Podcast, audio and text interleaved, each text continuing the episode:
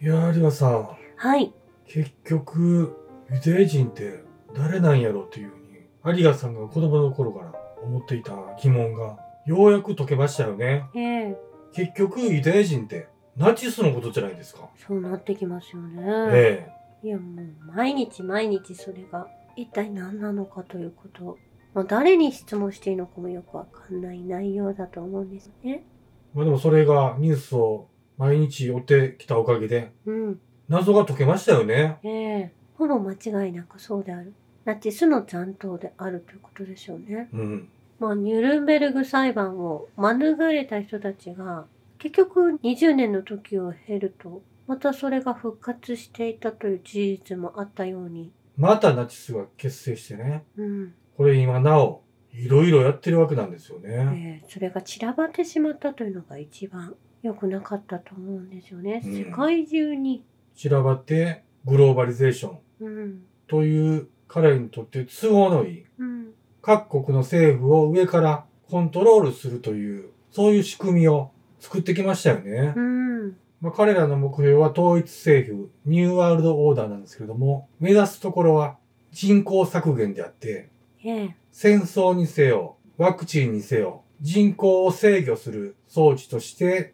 それらを使いながらうん。管理しやすい人口まで減らすというのが彼らの目的ですよね。ええまあ、その様を日々、このいつものニュースで情報共有してるんですよね。ええまあ、イスラエルのお話ですけれども、ハマスが救急車や病院を軍事目的で使用しているという主張は、イスラエルが2008年から言い続けているものなんですね。えまあ、それで一切証拠などが上がってきていないわけなんですよ。え。うん。救急車や病院への攻撃は戦争犯罪ですが、ハマスがいるという前提で、今までずっと攻撃を続けているんですよね。ええ。ハマスを口実に攻撃を繰り返してきたわけですよね。えーこれアメリカが ISIS やアルカイダがいると言ってその国を分断していく、戦争に巻き込んでいく、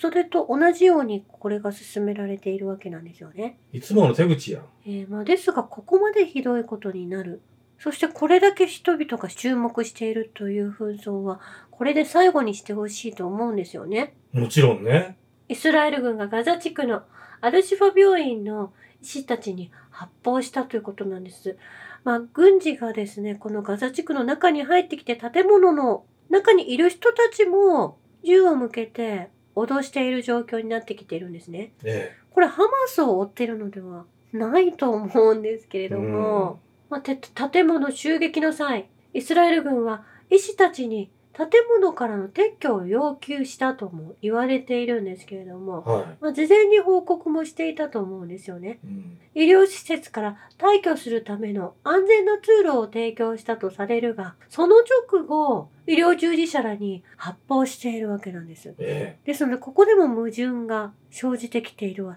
わけなんですよえ。ね。そうですよね。まあ、これガザ地区の他の病院からもこのような同じような情報が寄せられていて、まあ、言っていることとやっていること、イスラエル政府のやっていることですね。うん。めちゃくちゃなわけですよね。え結局は南に逃げてください。ガザの北から南に避難してくださいと言っておきながら、避難している方々をイスラエル軍が殺害していたわけですから、え。うん。まあこれ罠というより、もう精神が分裂している人の所業だと思うんですよね。え目的は殺害しかないということだと思うんです。そしてイスラエル軍は昨日ガザの国会議事堂を爆破し、ガザ地区のアルナスル国連学校を軍事基地に変えて、パレスチナ民間人の人間の盾として利用して、それを自慢げに動画に上げているんですよね。学校を軍事施設にしたんですか？ええ、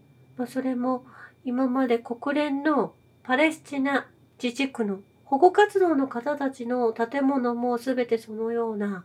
軍事基地に変えてしまっているということなんですよね。えまあ、これ動画を見てみるとシャイマー・ジアラさんの家族が皆さん目隠しをされえ。てうん。拘束されているんですよね。はまあ、このイスラエルメディアのチャンネル12ガザ地区のパレスチナ人捕虜の写真を掲載したということでこれが確認できているんですけれども、は彼らはハマスのテロリストであるとイスラエルのニュースでは伝えているんですよい。ね。えいやハマスのメンバーではなくて民間人の学校の施設にいらっしゃる方々を捕まえてこれがハマスだとまたハマスを利用しているわけなんです。え自分たちの犯行の言い訳のためにハマスって言ってるだけですようね。ん、このご本人たちのシャイマ・ジアラさん家族5人はイスラエル軍に連れ去らわれた家族であることをちゃんと確認してハマスではないとご本人が述べていらっしゃるんですよね。えまあ、これご親族の方がこのように彼らはハマスではないとええ。おっしゃられていて、まあ、イスラエルのメディアではハマスだと伝えているということ。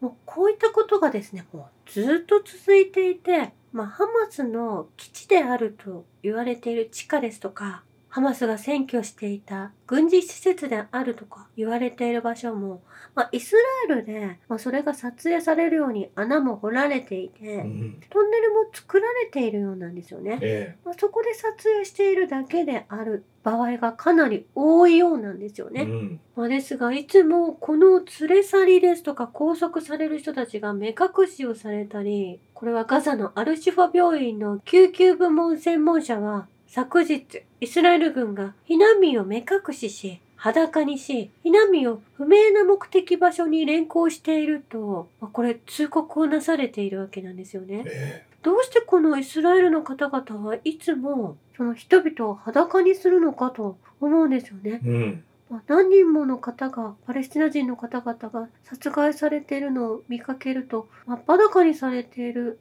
状況で、はい。まあ、道端に捨てられていたりとか、まあ、そういったことが結構目にしてすごく残虐性を物語っているんですけれども。死体に正面かけてるやつを見ましたからね。えどうしてこの裸にして死んだ人に対して暴行を加えたりとか、うん。まあ、そういうことができるのかもう本当にテロリストでありサタニストだと思うんですよね。いや、これ、あの、ちょっと本当かどうかわからないんですけど、そのし人間の死体を焼いてバーベキューにするぞっていうふうに脅してたやつがいたんですよね。うん。で、実際、不明瞭な写真なんで、はっきりとはわからないんですけど、うん。もしかしたら、こいつらほんまに牛や豚の肉を食べる感覚で人間を食べてるかもわかんないんですよね。ねまあ、獲物だとおっしゃられていたり獣だとパレスチナ人のことをおっしゃられている、まあ、政府のイスラエル政府の方もそのようにおっしゃられているので、えまあ、考えられなくはないんですけれども。そしてしかもイスラエル軍はパレスチナの人々に、まあ、親切にお話を聞いたり何かを与えたり昨日はお水を渡している動画を見かけてその記事の中でお話しさせていただいたんですけれども、うん。まあ、2015年には老人を利用して、まあ、親切にあ対応しているイスラエル軍の撮影が終わった後その用がなくなったおばあさんを殺害しているんですよね。えまあ、そのような残忍なことが、まあ、イスラエル軍にはできるというか指令がなくともそのように動いているイスラエル軍がこのパレスチナの領土の中にたくさんいるわけなんですよね。うん人々の家を乗っ取ったり、パレスチナ人を追い出したり、もう毎日青年たちが殉教しているということをニュースが伝えていたんですけれども、西側メディアでは取り上げられなかっただけで、このようにもう残虐性を持ったイスラエル国があることがすごく私は怖いなと思うんですよね。これなんで彼らがこういう残虐な行為ができるのかというと、だから刷り込みかなんかちょっと言い方を忘れたんですけど、生まれたての赤ちゃんのひよこが最初に見た動くものを親と認識して後をついていくっていうね、現象があるんですけど、まあそういう感じでその偽物の書き換えられた聖書を信じ込んでしまった人たちが、異教徒は殺してもいいっていうね、そういう刷り込みによって、神のもとそれを行ってるわけなんですよね。うん。とても恐ろしい教えに沿って動いている人たちがいるということはそれは本当ショックドクトリンですとか何か衝撃を与えないと気づかないまでになってしまっているのかもしれないそれとも、まあ、死ぬまでそれをずっと背負って生きていくのかすごくそこのところが、もうちょっと大きい声出して。まあ、すごくそこのところがわかりづらいんですけれども、信仰がないため私には理解できないんですけれどうも、ん。まあ人にされて嫌なことは人にしてはいけない。それだけだと思うんですよね。だから信じるって怖いんだと思いましたね。うん。まだ疑ってるぐらいの方がうん。健全ですよね。ええそしてトルコのエルドアン大統領はトルコ議会の演説でイスラエルをテロ国家と評しました。うん。エルドアン氏はまたネタニヤフが核兵器を持っていたとしても彼の最後は近いと述べていらっしゃるんですよね。えらいはっきりと言いましたよね。ええそしてトルコがネタニヤフ首相に戦争犯罪、大量虐殺、そして世界を視野に入れた人道に対する罪で告発、告発した訴訟を起こしたことを受け、ネタニヤフ首相は国際刑事裁判所での複数の罪に今問われているわけなんですよね。はい。まあ、これだけの証拠を照らし合わせても起訴できない国際刑事裁判所 ICC が存在するのであれば、まあ、その ICC 国際刑事裁判所は終了するべきであると思うんですよね。この判決によって、イスラエル・ネタニヤフ政権同様、消滅せざるを得ないんじゃないですか？うん。国際刑事裁判所もね。ねえ、機能しないんだから。そうなんです。意味がないということなんです。うんまあ、この紛争が始まった時に国際刑事裁判所の方々がそのエジプトとガザの間の検問所のところに姿を現していらっしゃったんですけれども、はまあ、そこからの報告は何もなされていないんですよい。ね。うん。そして反対にネタニヤフ首相はエルドアン首相を罵倒しているということなんですけれども、まあ、当然あの反論しているわけですよね。ねまあ、ですが、トルコのエルドアン大統領は、我々は彼の抗議を拒否し、彼はトルコの国境内の村を爆撃した。まあこれまでにもいろんなテロがトルコでも仕掛けられていましたし、えそしてあの大地震はやはりイスラエルのものだったんだと今になっても思えると思うんですよね。うん。イスラエルが起こしたものであった。そうですね。ええそ結局、結局パレスチナをどんどんどんどん侵略していくために、刷り込みとしてのハマスワークっていう前提を作って、それを作って、イスラエルは被害者なんだというポジショニングを設定してからのハマスワーク。これで免罪符になってるわけですからね。うん。そして、ネタニヤフ首相は、もはや対話の相手ではないとトルコのエルドアン氏はおっしゃられているんですよね。えそして、プーチン大統領がエジプト大統領のシシ、そしてプーチン大統領がエジプトの大統領と会談したと、昨日電話会談をなされたようなんですけれどえ。も、はい。ガザ地区の状況について話し合われたということなんですよねう。ん両首脳はこの地域の状況を解決するため共通のアプローチを共有していることを強調したということなんですけれどもどんどんロシアの支援物資がはこのガザに届いているわけなんですよね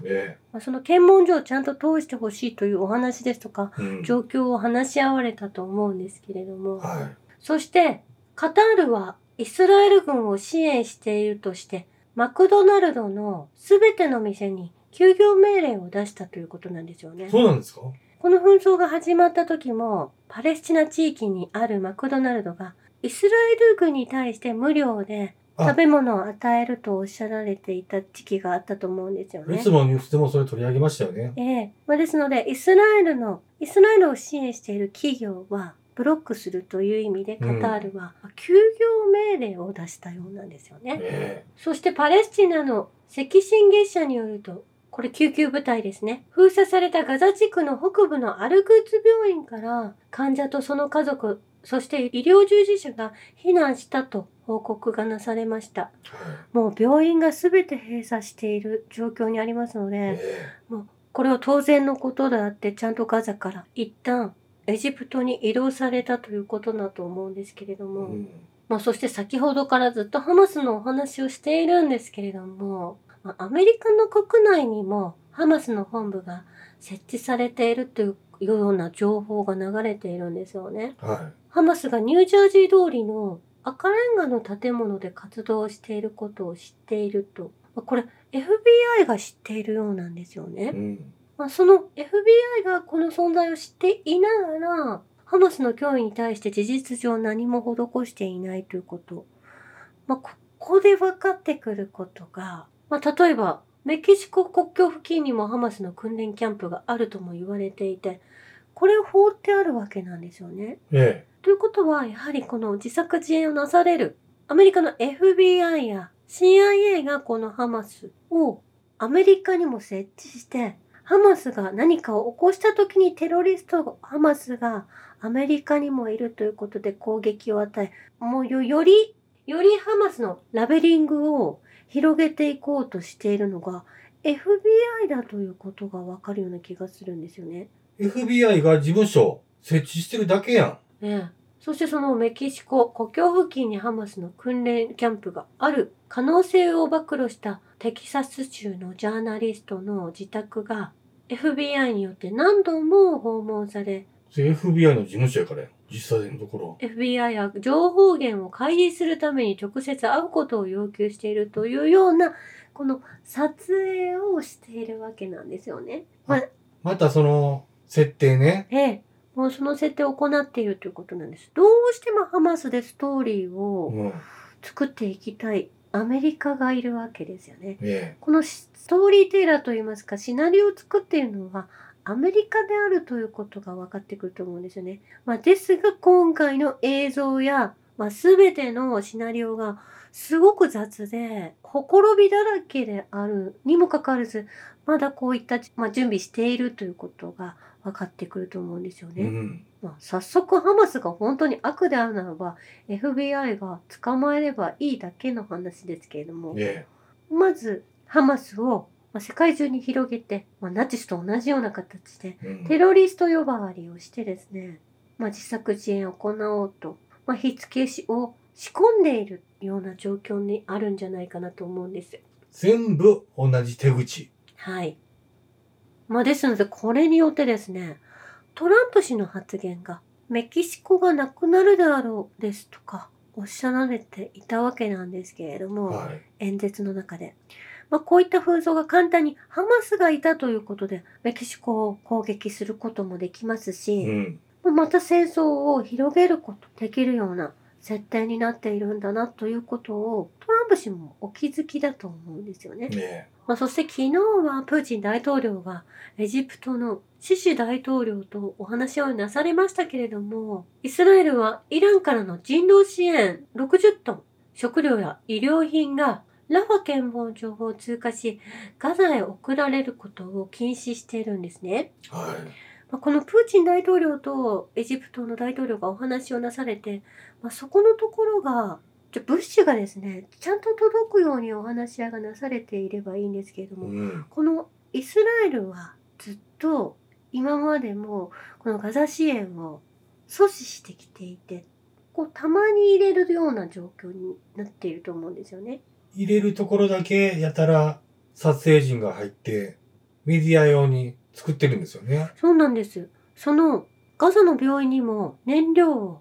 灯油のようなものを運び込んだりするイスラエル軍の撮影がなされていて、まあほんと白々しいんですけれども、段ボールにはすべて医療物資という、まあ大きな A4 サイズの医療物資であるというものを貼り付けてあるんですよね。はまあ、それがすごくわざとらしくて中身は医療物資じゃないんだろうなと思わせるようなまたその茶番が撮影されているわけなんですよ。い。武器やろ。ねえもうそういったことばかりなされているイスラエルの情報にもうんざりなんですけれども、まあ、そう言いながら物資を運びながら病院の中に侵入して発砲しているわけじゃないですか。えなんかもう赤ずきんちゃんの狼のようだなと思うんですよえ。ね逆にね、この70年、80年、もしかしたら何千年と人間っていうのは呆れるぐらい信じやすくて鵜呑みにしやすくてね、うん。コロッとシオニスト嘘つき連中のレトリックに騙されてきたわけですよね。うん。それが逆に驚くわ。まあそれが良くない方向に進んでしまうわけですよね。まあ一旦疑ってみるということ。テレビの情報を鵜呑みにしない。まあ鵜呑みにしなくてもいろいろ調べる方法が今2023年には実際にあるわけでえ疑ってみるということが大事だと思いますよえ。うね。ん。そしてイスラエルに宣戦布告したイエメンのフーシ派のトップ、アブドゥルマリク・アルフーシ氏は、イエメンのフーシ派は、郊外を通過するイスラエル船は全て攻撃すると脅しをしかけています。はい。まあ、本気で戦うとおっしゃられているわけなんですよね。えそしてその声明を出された背後の壁には、アメリカにしよう、イスラエルにしよう、まあそしてイスラムの勝利を願うというフレームが看板にこう書かれているんですよえね。うん。もう本気で戦うということを示していらっしゃるんだなと思うんですよね。はまあ、そして、ロシアでは、米国がアフリカ人を無料の臨床資源として利用してきたと。このように、ロシアの国防省、コナシェフ氏が伝えているんですよね。い。はい。国防総省は、公衆衛生の名目で違法な生物学的研究を行っていると、ロシア国防省が主張しているんですね。はい。これが、やはりイスラエルにもつながってくるんですけれども、イスラエルではユダヤ教徒なら誰でも移民ができ、エチオピアもゆ実はユダヤ人がすごく多いと言われているんですね。ええ私たちユダヤ人っていうとちょっと、あの、ちょっと頭の中がこんがるんがるんですけれども。多くのイスラエルへの移民が多いのが実はエチオピアだということなんですよね。はまあ、しかしイスラエル政府がエチオピアユダヤ人の移民女性には長期間効くワクチン型避妊薬を本人には予防接種の一つと騙してい。え3ヶ月ごとに接種していたことが2013年にはバレているんですよね。えはい。だからですのでエチオピアからの移民の出生率が半減していたということなんです。うん。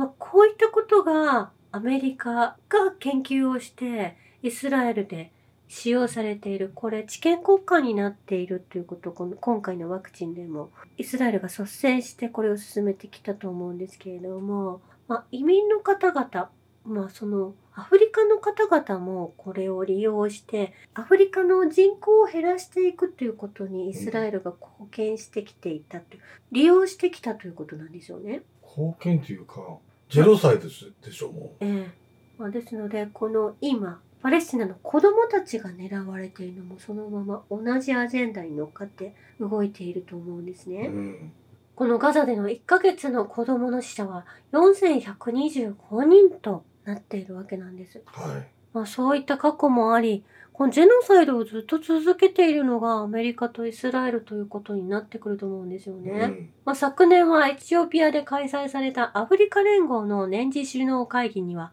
イスラエルの上級外交官と代表団が追放されているんですよね。えこれは当局はプロトコルに従っただけだと述べているんですけれどえも、うんやはりもうイスラエルという国はもう信用も全くない国であるということ。もうアメリカも共に沈んでいく泥船だと思うんですけれども、え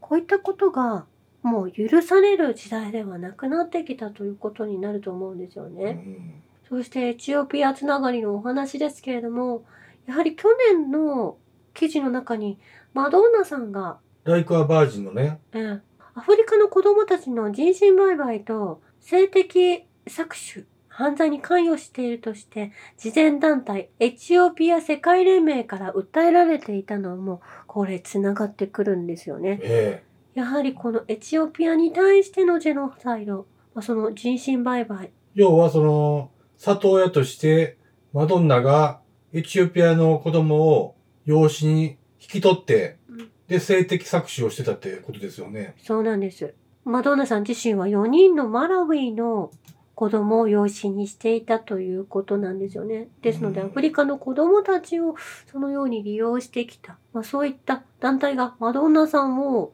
そちらに導いた団体が実際にあるわけなんですよね。えまあ、ですが、この紛争中の中も、ロシア国防省のイゴーリ・キリロフ中将が、ずっとこの生物兵器、ラボの件、アメリカの番号をずっと調べてきていたおかげで、ロシア国防省が数々の違反行為について声明を出したことで、米国は多くの外国での生物学的プログラムの縮小を余儀なくされているのが今現状であるという報告をロシアの国防省がロシア24テレビの放送で先日述べられていたんですよね。